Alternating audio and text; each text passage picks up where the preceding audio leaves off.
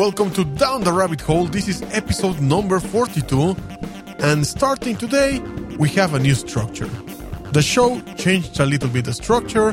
We're going to start with news, then we're going to go to the main topic and something very interesting at the end. And as always, with me, Carl Baldwin, which is getting ready to start with the news. And now Down the Rabbit Hole presents you the weekly news related to science. And we start with device, a new device that hooks the heart to make it pump blood. Yeah, it's interesting actually. Researchers utilize soft robotics to design a silicon device that hooks, you know, grabs the heart Yeah. by contracting when the actuators within it are filled with pressure pressurized air. Hmm.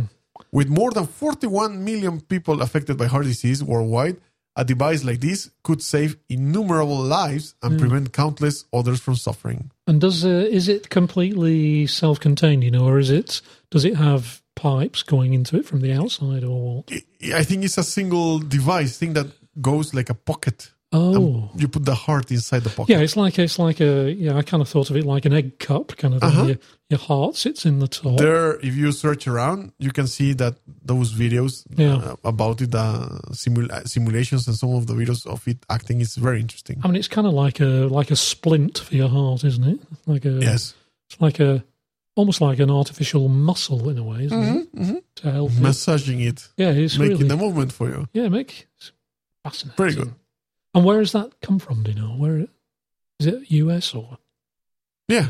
it's a US development? hmm It is fantastic, actually. So what have we got next? Next, Oh, next. I'm next. Sorry about that, folks. Yeah, the next is uh, is quite interesting. This is um, maybe maybe people are aware of the um, X Prize.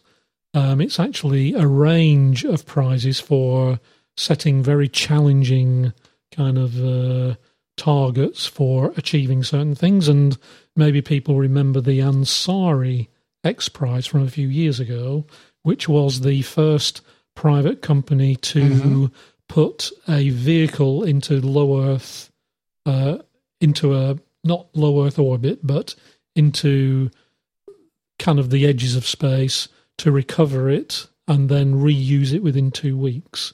Now that was won by um, Scaled Composites and the Virgin Galactic Spaceship One, right? Mhm. Um, this is a different X Prize. This is the uh, Google Lunar X Prize, and the the top money uh, for the winner is twenty million dollars. There's a second place of five, and a bonus prizes of five million, which I think gets shared out between people. and the Uh, main objectives. The main objective is for a completely private enterprise to soft land a rover, or at least, uh, well, it needs to be a rover actually of some kind Yes. on the moon's surface, and for it to then be able to travel uh, at least 500 meters.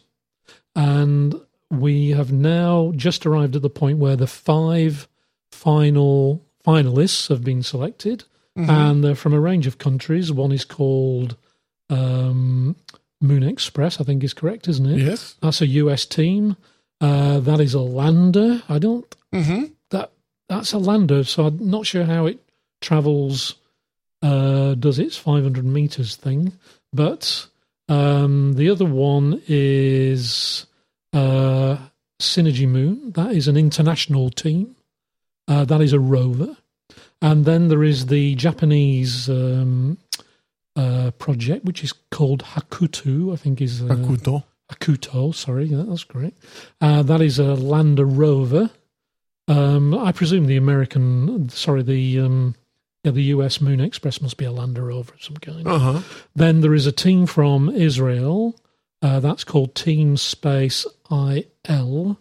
Um, that is a nano ship. We don't know what uh, that actually means. Uh huh. Um, and then there's a team from India that's called Team Indus. That's a lander rover. And basically, where they are at the moment is the five finalists have been announced, and they have been given the next milestone, which is they have to be off planet by the 31st of December 2017. Yes. So the interesting thing about the rovers, shall we say, is that obviously not only would will these be the first private um, visitors to the moon, uh, but although they are called rovers, they don't all have wheels. Um, a couple of them actually are hoppers. And I was reading about one of them, I can't remember which one it was now, that's a hopper. And apparently it's going to use 50% of its fuel landing, and then the remaining fuel will be used to do short hops on the surface. And I believe each hop is actually 500 meters. So if they just manage one hop, They're they done. will have achieved their Yeah. Uh-huh. uh, their target. So all fascinating stuff. But one of the main objectives is to send high quality, high definition Correct. images and video. Uh, correct, and I believe uh, one or two of them are actually going to be offering opportunities for people to actually uh, guide the rovers on the moon in real time. Wow. Yeah, that'll be cool, right? Yeah. Let's crash him with the other Yeah, one. yeah, that's like like bumper cars. right? Yes. You can you can imagine all kinds of competitions you could create around yeah. getting an opportunity to do that. So that, yeah, that's the um, bit of bit of solar system exploration stuff. And next news scientists have found a way to reverse antibiotic resistance. Yeah, which is obviously And this is interesting because now there's a big problem um, we- where in which people are not getting cured anymore that's right. with antibiotics. We're in the UK. They call it the antibiotic apocalypse. Yes, And that's because of resistance and mo- mostly people Yeah. automedicating and creating resistance to Well, it's not. them. O- it's not only that. It's actually one of the main sources is actually the use of antibiotics in the food chain. In the food chain. Yeah. So Uh-huh. cattle are being given antibiotics. Uh, chickens, Uh-huh. uh, fish, farmed fish, yes. and that is making its way has made its way up the food chain. Uh-huh. And uh, we're all, even if you've never, ta- I haven't, I haven't taken an antibiotic for getting on for a hundred years now, and yet I've no doubt I have this antibiotic resistance Probably. uh, because you know I eat food, I eat meat, Uh-huh. so So, one group of scientists from Oregon State University found their answer inside a peptide uh, conju- uh, conjugated uh, phosphora, phosphorodiamidate, oh wow, morpholino oligomer, or for short, PPMO molecule. yeah, They believe that this molecule could uh, combat an enzyme produced by the bacteria by bacteria called New Delhi metallobeta lactamase, NDM1 for Yeah. short, right, which is responsible for coding resistance along with several other genes. Hmm. Since the genes are shared across many different types of bacteria, only one PPMO molecule would be needed to fight the resistance. It would make contact with the antibiotic and restore its ability to fight bacteria that express NDM1. So what what do you think that means? Is that kind of some kind of genetic treatment, gene It's, therapy? I think it's a, a bit like that. some kind of gene similar, yes. therapy. It's, not, Mhm. it's not going to be a tablet or a Uh, interesting. who knows, right? Yes. But some time before we'll be seeing that on the shelves, I suspect. Yeah. And for another news, Oh, that's we have one. uh, one interesting.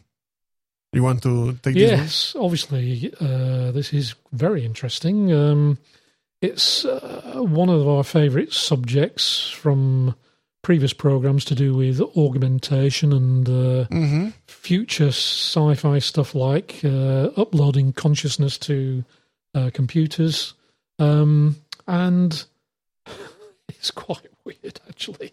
Uh, scientists have taken some bra- dead brain tissue and exposed it to uh, both chemical and electrical probes, and they were able to detect um, patterns, presumably electrical wave patterns, that were similar to what you would get from a living uh, brain tissue. Mm-hmm. And um, they had some kind of uh, they were enhancing the signals with some uh, some technology, uh, but the results suggested that portions of the uh, post mortem brain, in other words, after d- clinical death, hmm uh, appeared to continue to respond with lifelike kind of properties, hmm uh, which would uh, which would kind of raise the question of, you know, Yeah. when are you actually dead? Um, when are you exactly? yeah, when? dead? And although I'm not entirely sure where they get the uploaded consciousness thing from in this uh, reference, but it certainly raises questions about uh, Uh-huh. just when does brain activity cease? Well, it comes from the fact that they would put a tiny chip in the brain, yeah, and that would carry out these uh, activities and tests that were made on the dead tissue. yeah. So practically, it would allow you, your brain to keep on working. Let's say, Oh, right. like that would they? That's what they say about uh, would enhance you your memory capacity and probably up, like uploading your consciousness somehow, your mind. yeah, that's the bit I'm having trouble with. I can kind Uh-huh. of see. Anyway, it's obviously a very interesting. Um, it's a very interesting area, isn't it? And uh, Mhm. I think we're going to see a lot of activity around this kind of technology in the le- next 20, 30 years. Um, hopefully, they will be able to presumably help people Mhm. with um, Yeah, kind of genetic uh, disorders or you know kind of nervous system disorders and things yeah. like this. That's that as, would a, be one of the ma- first main applications. as a yeah. first application, but obviously it has echoes of all kinds of sci-fi Uh-huh. kind of tech, doesn't it? That Yes. we've all seen those movies, right? Okay, so those were our news For this week, right? for this week. yeah.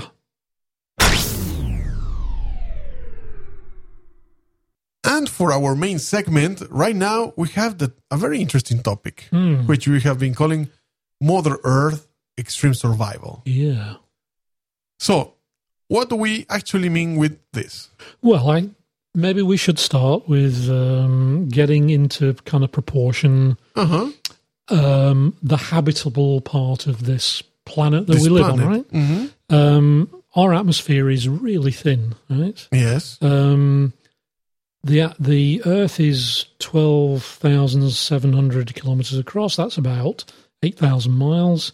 Uh, but if you set off from the surface, uh, you run out of breathable air at six miles, which is about Mhm. nine kilometers, right? Yes. and the very top of the atmosphere where there is no more weather or where the weather ends is at 15 kilometers which is 9.3 miles now that all may seem very uh, large and so on and so Uh-huh. forth but if you actually scale the planet down to be the size of a football hmm so if the planet Earth is the size of a football, the breathable atmosphere, the depth of the breath- breathable atmosphere would be a quarter of a millimeter thick. 0.25 millimeters Yeah, thick. which is one ten thousandth of an inch. So, imagine a 0.2 millimeter little thing above a football. Yeah, it's like nothing, right? It's like It's so like- it's thin. That's our atmosphere in comparison to like- a football size. it's like less than the width of a pin. And this is this triggers that some of the title, extreme survival. Yeah, Because although there's life and we're thriving, let's say humans thrive in this planet, yeah, it actually means that uh, life had to actually adapt to these extreme conditions. Absolutely. Absolutely. And as we have here, there there are uh, kind of maximum ranges over which we Yeah. as humans can survive. And in fact, there are hotter and colder places than Mhm. we're about to show here. But the two um, places that uh, are recognized to be the hottest The hottest. and coldest inhabited places Uh-huh. on the planet. Now, this is inhabited, right? yes. So people live here regularly, not visit or anything like that. So the hottest is in Ethiopia, Wow. and it is a place called Dalol. Dalol. Uh-huh. Dalol, and it has an average, or has had an average annual mean temperature from 1960 to 1966, for example, when the last measurements were taken, of uh, average 34.4 degrees centigrade, which is 94 degrees Fahrenheit, Uh-huh. and the average maximum temperature during the same period was 41 Yeah, the daily one. daily, right? It's 106. That is 41.1 degrees every day. that is wow. that is warm, right? And Yes. obviously there are other places like Death Valley in the US where Uh-huh. I've been, um, which do get hotter, but people don't Live, live there. there, right? This is areas where people actually live. they live. There are towns there, yes. and The coldest. The coldest is interesting is in the Russian Federation. Uh-huh. Uh, it's a village called Omyakon, I think it is. Omyakion. Omyakon. And it's in the Russian Federation uh, along the Indiga Indigirka. River. Uh-huh. It has the coldest monthly mean of around uh, minus 50 degrees centigrade, which is minus 58 degrees Fahrenheit. Uh-huh. And the average temperature in January, which is the coldest month, oh, sorry, and the place with the average temperature in January uh, with the coldest month is actually uh, Eureka Uh-huh. in Canada. right? And that has the lowest annual mean temperature of minus effectively 20 degrees centigrade, Mm-hmm. uh, which is minus 3.5 Fahrenheit, which beggars the question, actually, that Fahrenheit figure, but there you go. Um, so these these places are clearly either very hot or very cold, uh, but they're not the coldest and they're not the hottest, but they are inhabited permanently, which is Makes uh, surviving these environments make it extreme. it's got to be tough. You, Yes. you've got to think. And this takes us to another Yeah. interesting thing, which was this that the lowest survivable temperature for a simple life. Yeah, for like uh, single cells. Cells. right? Yeah. How how much would it be? Well, below minus 20 degrees, uh, a single cell organism will dehydrate. If it's done, sl- uh, if it's done um, slowly, if the temperature falls slowly, Slowly it will dehydrate, dehydrate, into this special state, which is uh, like Vitrified. vitrified, glass-like state. vitrification. right? Yes.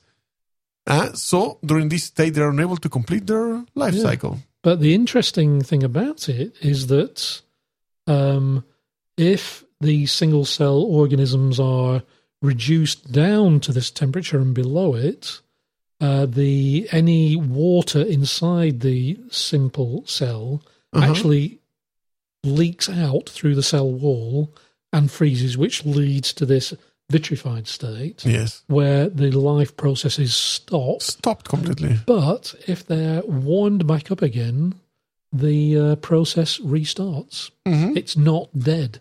It's like a cryogenic state. It is, in fact, like a cryogenic Yes. state. It's quite interesting. Well, because of this, actually, uh, has been established that minus 20 degrees Hmm. is considered the lowest temperature limit for life For on. Earth. Yeah. In terms of single cell Single cell. And um, the process, this vitrification process in simple cell, cellular life, is actually very similar to the kind of thing you do with seeds when you dry them out. When you dry them out, yeah. Yeah, it's basically water's been removed, and uh, and of course we all know that dried out seeds can actually Uh-huh. fertilize and grow, right? And Um, yeah. this at the same time explains why do we freeze food for preserving it. Yeah, that's right. Because most of the freezers go under minus 20 or near minus 20 Towards degrees. minus twenty, right? Like minus eighteen or whatever Uh-huh, right? Is uh-huh. most of them. Um, yeah, so basically at minus eighteen, minus twenty, uh, molds and bacteria cease to work. They cannot uh, multiply anymore. Yeah, the, their life spoil the processes have stopped. Yeah.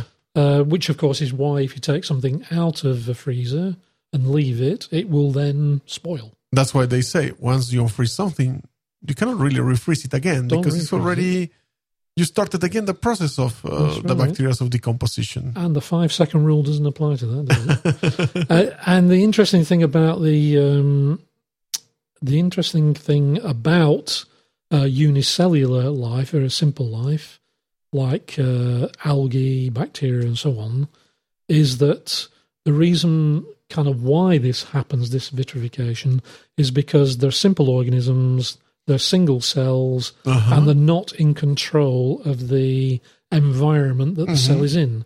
Whereas um, larger uh, organisms like animals, insects, trees, you know, plant life, they do have some control of the the fluid environment that the cells Uh-huh. are in. Uh-huh. And obviously, in the case of uh, uh, humans, obviously we have blood and we have all Yes. kinds of stuff surrounding the cells. So we uh, have a completely different uh, reaction to cold. hmm Um, and um, interestingly, this rule about uh, vitrification uh, has been seen to apply to any single cell that was tested for this dehydration. Yes, there were no exceptions. There were no exceptions. They all responded the same way. But obviously, higher life forms like us, more complex life forms, um, is completely different. And that's where we come on to this next. which is the extreme surviv- survivability of humans. Yeah. Because uh, many of the boundaries, you know, that we typical humans can survive, have been fully established, and there are some uh, well-known rules. The three, the rule of threes, Yeah. and it it says how long we can go uh, forgo air, water, and food, Yeah. Which is, and it's roughly three minutes, three days, and three weeks yeah. respectively, each one of them. So, air, three minutes, water, three days, and food, three weeks.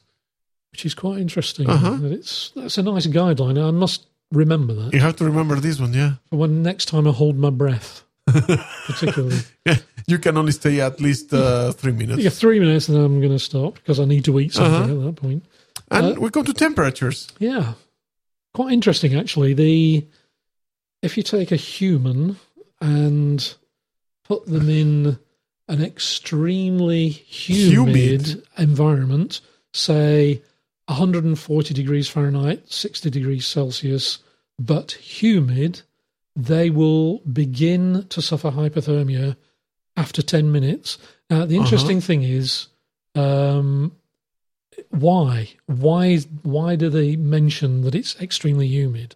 It's because the more um, moisture is in the atmosphere, the less the body's able to sweat, Uh huh. and so it can't. If it can't sweat, it can't radiate the heat away. Because obviously, sweating gives it's latent heat of evaporation, right? Yeah. So as you sweat, it's actually cooling your body. uh huh. Okay. So it's this fact that if you're in a very hot and, and let's face it, 140 is hot. It's a lot, 60 degrees It's, Celsius. it is hot.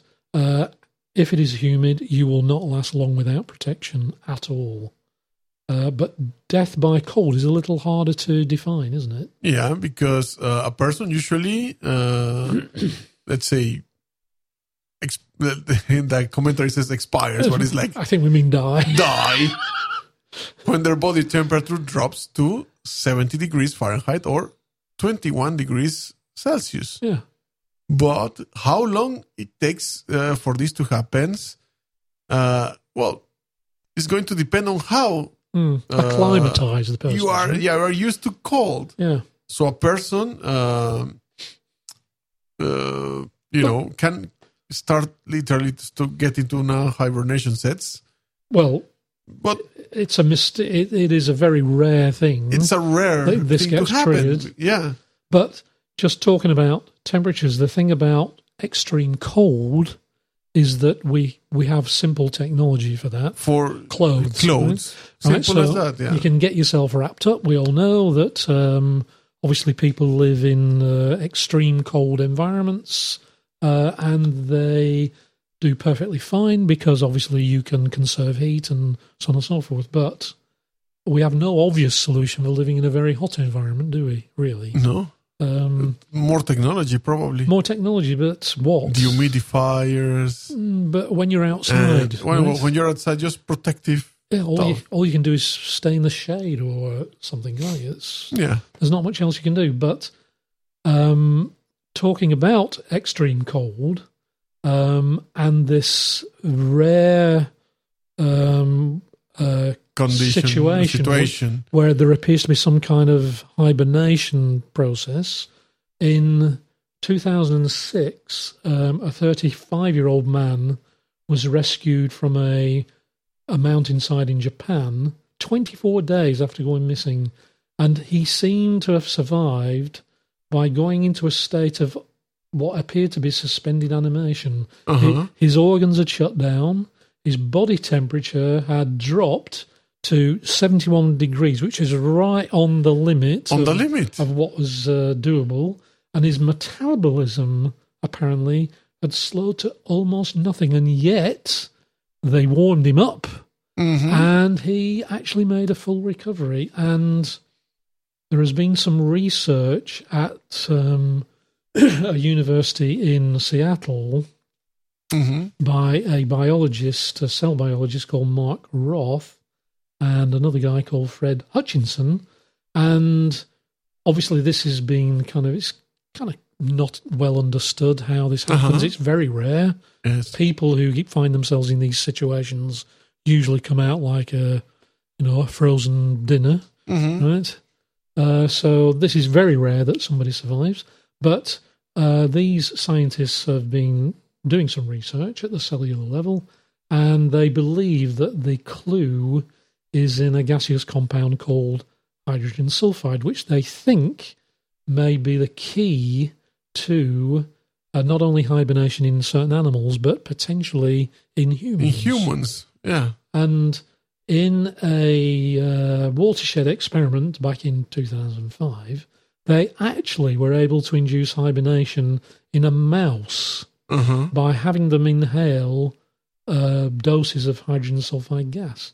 And basically, the chemical uh, hydrogen sulfide molecule bound to cells and replaced the oxygen and effectively shut down all the, metabolic, processes of the of the mouse, and it reduced their temperature. And yet, hours later, when the hydrogen sulfide gas was replaced with air, the mice recovered without any detrimental effects. Mhm. Interesting for preservation. Exactly, and and exactly, and mice are obviously used as a model for humans in many circumstances.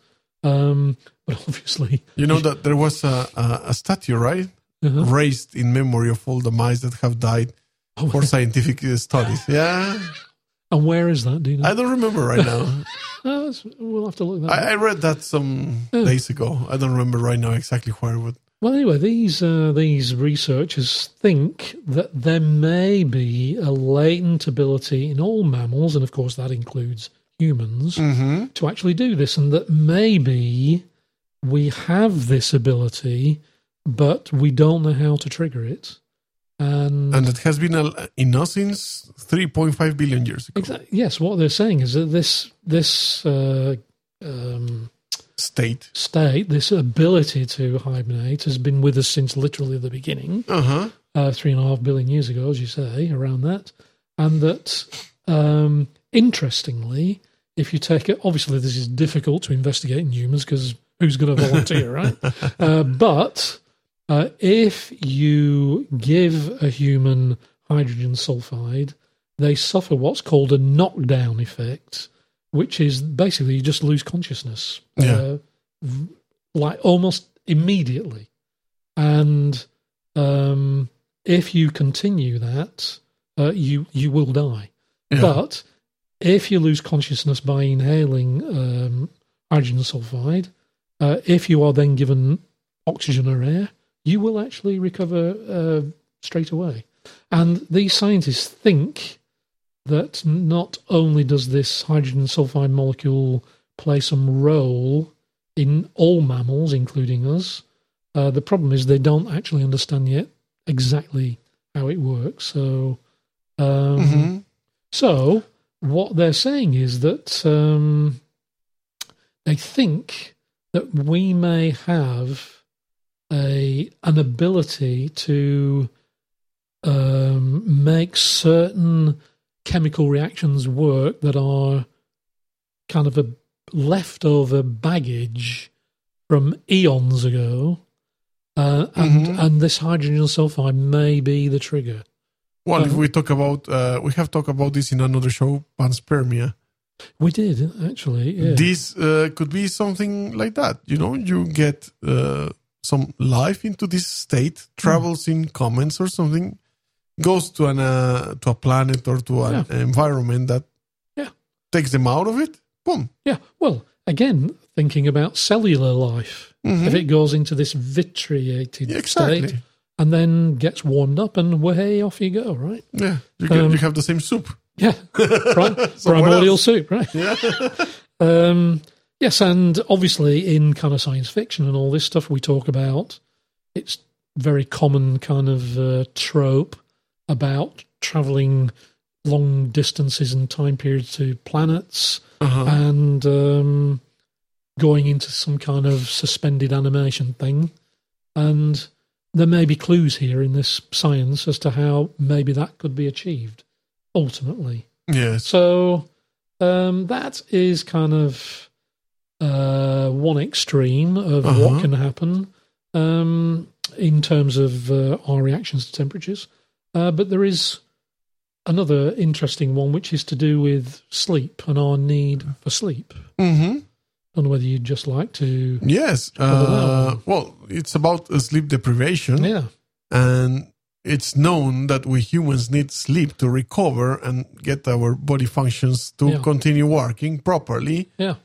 And in some cases, Air Force pilots have been uh, forced and they have been known to become delirious after three or four days of sleep deprivation. Well, who wouldn't be, right? The longest that anyone has voluntarily stayed awake before, you know, just crashing completely is 264 hours, which is 11 days. That's a long time. And the record was set by a 17 year old Randy Gardner.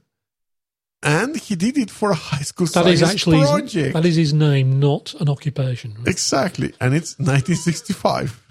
1965. Yes. So before falling asleep on day 11, he was essentially a vegetable with its eye open. I love that. Yeah.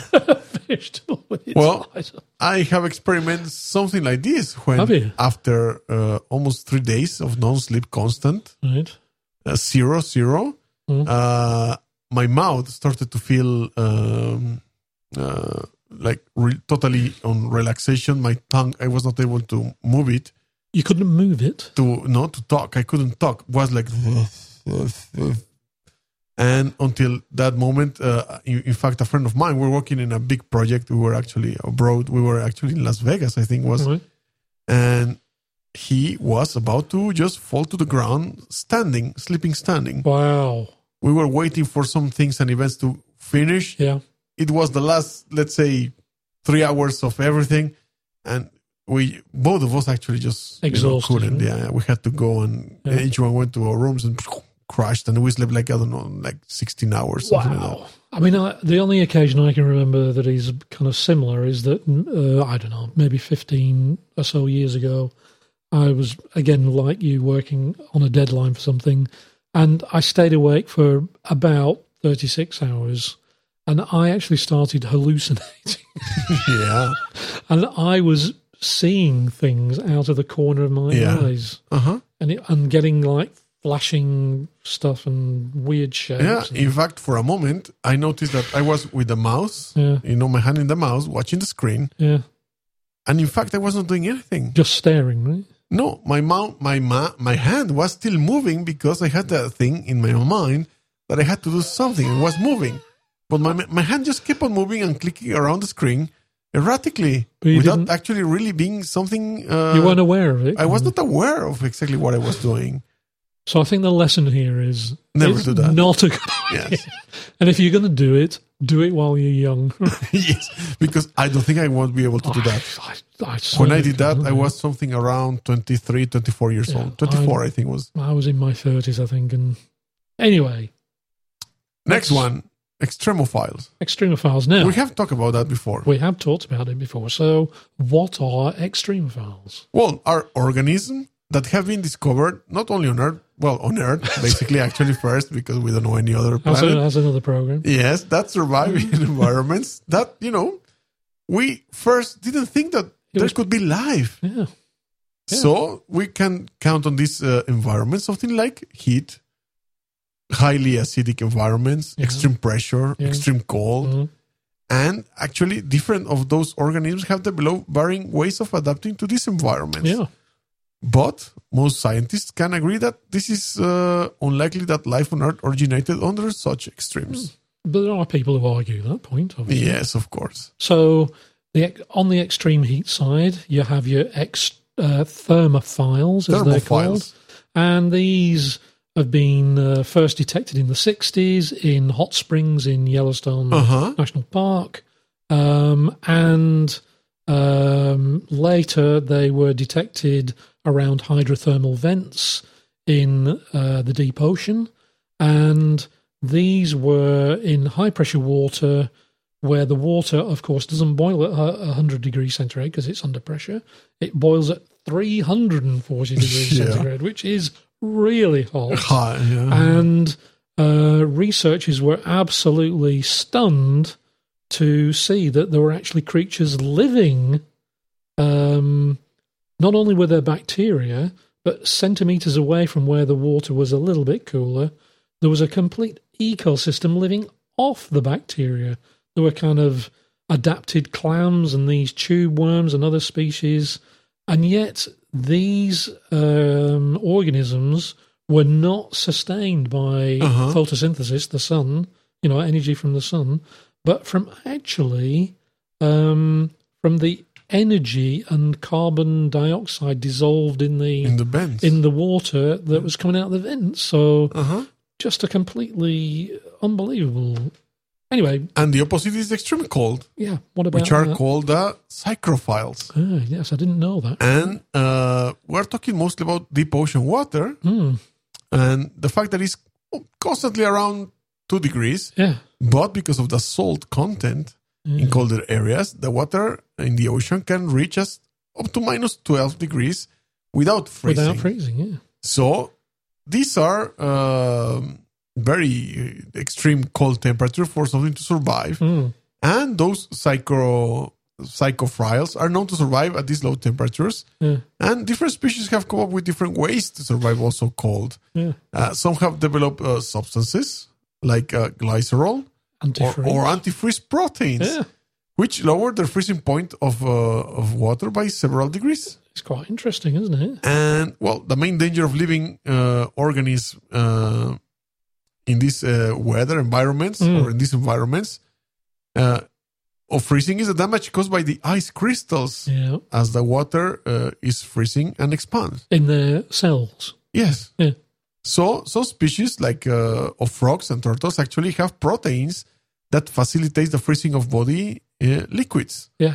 Like a chain reaction. right? Exactly. So if the animal body liquid begin to freeze, a chain reaction is a chain reaction is started And it goes, and completely yeah. freeze rapidly.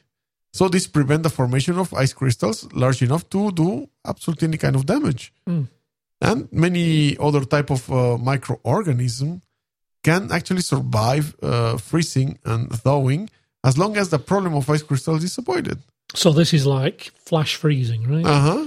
and of course, is the uh, kind of concept behind the- preservation Yeah. of human Uh huh. heads and bodies and all this Cryogenic stuff. cryo stat stuff, right? Uh huh. Uh huh. So yeah, that's we've got a kind of a book and a movie that we'd like to suggest. Shall I do the book? Do the book. Uh, the book uh, is called Memory of Water by Emmi Itäranta, I think it is, Uh huh. and it's set Sounds in like the Finnish. sounds Finnish, doesn't it? It's set in the future, and it's about a young woman training to become a tea master. Team master. Water is very scarce due to climate change, and a dystopian society has evolved because of these influences on the environment. So that's our recommended book.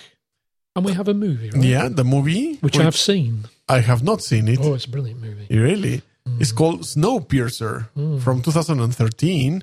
Bong Joon Ho, the director, mm. and an attempt of using a geological engineering to address the climate change goes horribly off the rails, throwing the world into an ice age instead.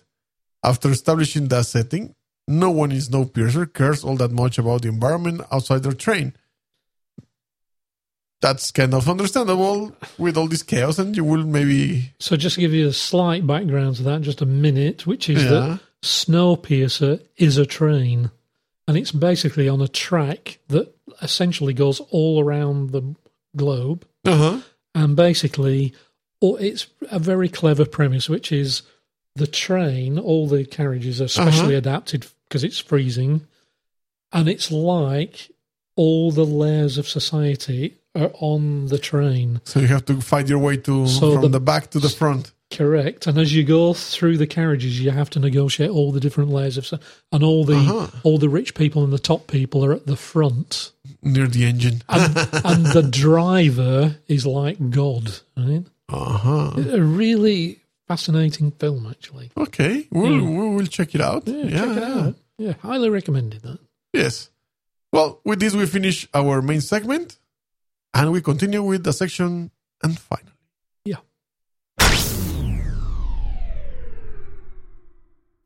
And finally, a few interesting or quirky stories that we've come across from around the world. Mm-hmm. And uh, I don't know whether, Rafi, you'd like to start with this first one. It's quite uh, Yes. strange. And we're talking about plastic eggs. Hmm.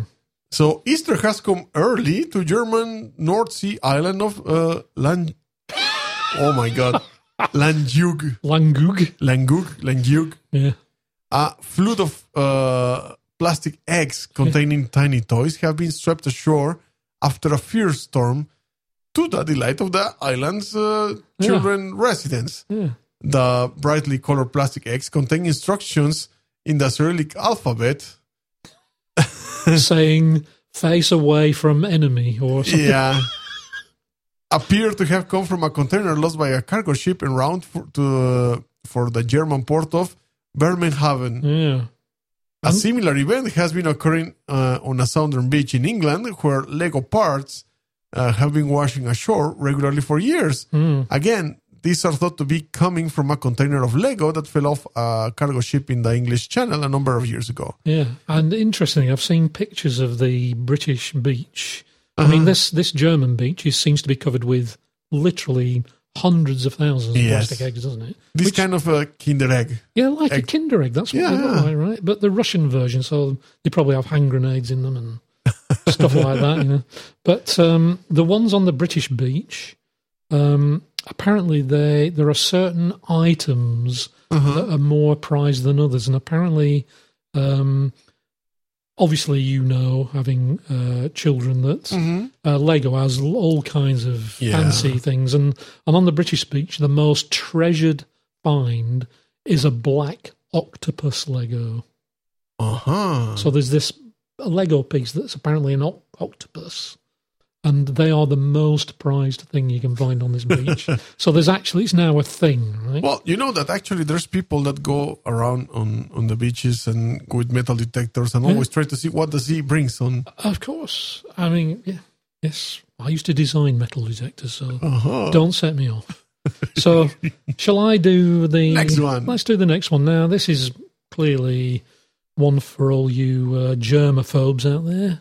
Uh, this is um, a company in Japan. Uh, it's actually NTT Docomo, uh, which is uh, Japan's largest operator, and they have fitted uh, 86, strange number, Yeah. but 86 toilet cubicles in an airport's arrival terminal with little mini dispensers of toilet paper, Paper. for smartphones. So you can clean your smartphone. yeah, so while you're contemplating, you know, the future, your promotion prospects, Thinking about the future, yeah. do you really want to go home to the wife? When is the mother-in-law coming? Blah blah blah. While you're sat there with your trousers around your ankles, you can actually pull off some of this paper and polish your phone.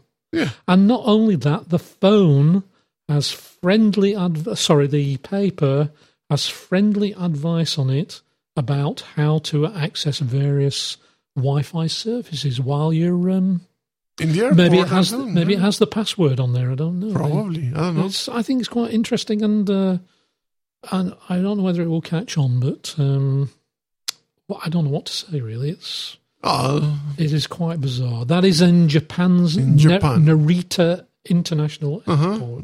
And if you want to experience this, you have to get there before March 2017 okay. because they're going to, I don't know Uh-huh. what they- they're going to run out, I think.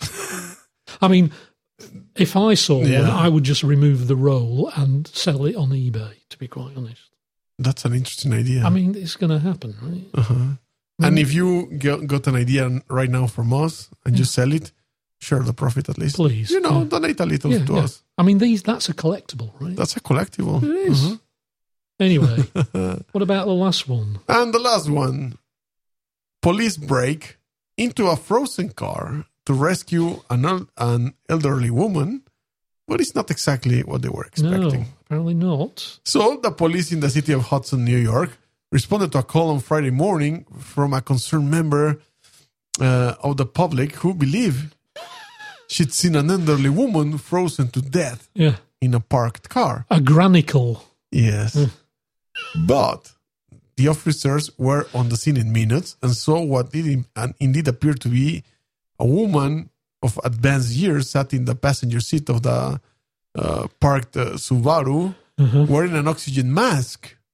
She was not moving and was unresponsive, said, uh, That is not entirely unusual in old people, of course. yeah. It was bitterly cold, around 8 degrees Fahrenheit, and the car had snow cover indicating it may have been parked there overnight. Mm. So, however, they soon discovered there was nothing to worry about, but not before they were able to actually open the car. Yeah, they broke into it, right? They broke into it. So the sergeant uh, from the police department broke the rear passenger window and opened the door to discover it was an extremely realistic life-size mannequin. It was a mannequin. the owner of the car was a sales manager for a company that produces medical training aids, yeah, and the mannequin was used as a device for teaching CPR. brilliant. And probably it was too cold, and he left it in the vehicle. to think- go out of home, to go home, just left it there. Went fast You'd think you'd put it in the trunk or something, you? Who knows? Maybe he was in a hurry. Well, possibly, yes. Yeah, it could be. So the guy came down, and you know he was concerned because his window Yeah. was broken. but you know the police was also pretty upset They were. for being put in the situation where they were in a rush and Because it looked very real, right? possible dangerous situation. Yeah. Yeah, that is quite funny, actually. So in the end, nobody knows if it was a joke or not. Yeah, I. But it's the case of the mannequin. I you kind of you kind of suspect he may have done it on purpose, don't you think? I don't know. I don't know. I mean, surely if you were if you were transporting something like that, minimally you'd lie it on the back seat. Why would you sit it in the front seat with a seatbelt on? I mean, come on. Well, I think it would be exactly as weird if you suddenly go with a mannequin like this and put it in the trunk. if somebody sees Well- you, maybe cause the same alert as Maybe it would be better if you rolled it up in a carpet first. Put it over your shoulder. Clunk. Anyway, so that's that's the and That's finally for this week, Yes. right? And this last section, remember, the and finally, is going to be dedicated for interesting facts. Share also your comments. Yeah. So just share your comments with us, and we're going to read them here in this section. Your contributions. We're going to have probably maybe some how tos. Yeah, Uh, definitely. recommend some stuff. absolutely. We may even recommend another one of our programs. Mm-hmm. Next week's program or something. Yeah. Anyway, Okay. there we go.